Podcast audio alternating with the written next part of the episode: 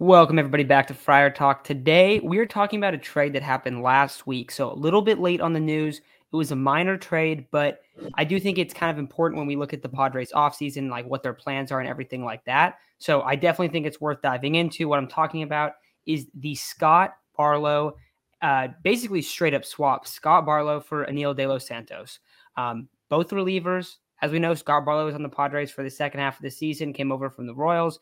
He was the closer for the Royals, kind of struggled last year, then found himself on the Padres and ended up being a pretty good option through this end stretch of the season for the Padres. Now, he was going to make around like $6 million next year. Enyel De Los Santos is going to make $1 million. So before we even get into the players, the biggest takeaway of this trade is that the Padres just saved $5 million. We know that the Padres are tight on cash. We know that they need to find a way to make some, to add some money and stuff like this. So overall, if you're just looking at that, you are saving $5 million on a bullpen arm. And honestly, it's kind of surprising that the Guardians made this move because they're pretty similar players. Like Scott Barlow might be a little bit better, a little bit more upside, but Enyel De Los Santos has been solid for them. I'll pull up his Baseball Savant right now, but last year he had a sub 3.3 ERA. Pitched in 70 games, 65 innings, struck out 62, just over a 1.1 whip. He's not a closer. He hasn't really done that great in save opportunities, but he's a really good eighth inning guy, and that's where he mainly pitched for the Guardians last year. So, Chase, first takeaways on this trade, and I'll pull up his Baseball Savant as you start getting into it. It's sort of a funny trade. We traded him to the Guardians. I forget in which trade, but he was a Padre originally, and now he's coming back to us because we wanted to save $5 million and get a similar arm in return, and we could have had him all along. But here he is, a great setup man. Looks like Suarez will be taking over that close role unless they plan on signing somebody. But he's a great arm to have. He's cheaper. He's going to be a great eighth inning guy. Really don't want to see him in any opportunities.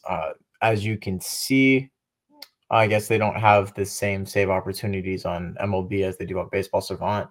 On the At-Bat app, they said that he had 3 save opportunities this year, and he was 0 for 3. And then last year he had 2 and was 1 for 2. So 1 for 5 in save opportunities is not the greatest record to have. So mainly 7th, 8th inning guy.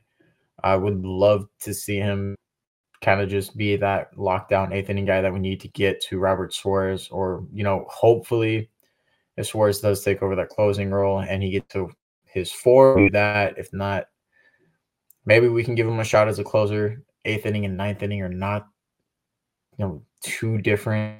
There's a little more pressure to close out a game than there is to hold the game in the 8th, but still both very important roles. His breaking run value is great. He does up a lot of hard hits. His fastball velocity is great. He does struggle with a little bit of chase rate, but okay. And walks, that was the one thing I saw. But we have Ruben Niebla. I mean, he's getting a guy that he's going to be familiar with. I mean, it's going to be good. He's going to be fine. Let's see how the Padres use him, and hopefully they don't break him. But with Ruben Niebla and the way that he's been performing the last 2 years, I don't see any concern. Yeah, I feel like, when we look at this, I like your breakdown, Chase. And if you look up here, fastball-slider combo, 60% of his pitches, fastballs, 30% are sliders, and he throws a changeup like 9% of the time. So 96 velo, 84 on the slider, kind of just a typical right-handed reliever.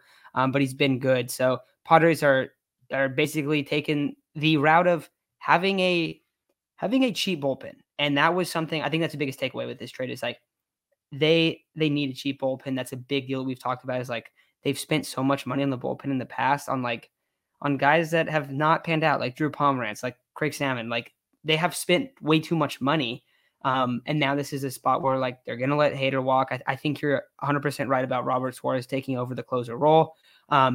Now we see De Los Santos here, and like he looks like he's a solid reliever. You just add a few of these solid arms, not that much money. You don't need to put a crazy amount. You bring potentially some of these younger guys up to pitch in the majors that have been minor league guys or kind of like back and forth, like Alec Jacob, like guys like that, right? Maybe you bring up Mazer, right? Maybe you bring him up and he kind of starts in the bullpen and he's kind of your long reliever and you adjust him, kind of how like Pedro Avila did this year. But we can see some stuff like that, and you can see a way to utilize the bullpen in a cheap fashion. That's what they're going to have to do this year. It's not really like we hope they go this route anymore. It's like, no, that's what they have to do, because if they're going to try to improve the lineup like a little bit and then just have a real pitching staff, then that's what it's going to take. Now, we did talk about Blake Snell a while back and about them potentially bringing him back. This frees up a little money for that. It does. Like it saves every little penny that you save. You can potentially bring a Blake Snell back. You can make sign a front end arm, because you probably need to sign at least one front end arm. You're going to have to be kind of cheap in the back in the rotation, which is really scary, honestly. But I think that this is the right move. And I think that, not talking as much about the players, because it's a bullpen swap. It's not that crazy, but saving $5 million on this is how they need to build their roster. And we might see similar trades like this with Trent Grisham or Jake Cronenworth. And that's probably something I don't know if we're going to talk about that this week. I'll probably talk about that next week if there's no moves or anything like that. But those are guys that you're going to need to save some money on too. Not these massive deals. I don't think they're going to end up moving anyone like that. Like Xander Bogaerts, for instance, like we've kind of like talked about that idea, but I don't think they're going to make any big splash moves or trade Juan Soto or anything like that. Like guys that have huge salaries, but these smaller in salaries, you go from $5 million to $1 million or $6 million to $1 million, $5 million there, $5 million here, and you keep saving a little bit like that, and you can really cut the payroll that way to open up some flexibility for you to sign a Blake Snell or another frontline starter. So I like the overall kind of mindset in this one, but. That's my biggest takeaway. Scott Barlow, wish him well. He looks like he was kind of falling apart last year and was able to find himself. So hopefully that continues. We brought up that Ruben Niebla is here. That helped. Well, he's going to Cleveland. They also have great like kind of like working with pitchers. Like it's just gone out so well. I mean, we see some of the arms that have come out of Cleveland, and they have one of the best staffs there. And obviously that Ruben Niebla is there, right? I'm not wrong on that. I'm pretty sure Ruben Niebla, yeah, he was there for a while. That's what I thought.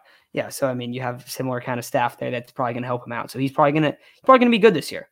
Both these guys it's probably going to work out for both teams how they want it to work out. So minor trade, small one, but I think the implications of it are kind of bigger when you look like the Padres are actually trying to cut some payroll. So that's overall my thoughts on it. But Chase, anything else you want to add to this one?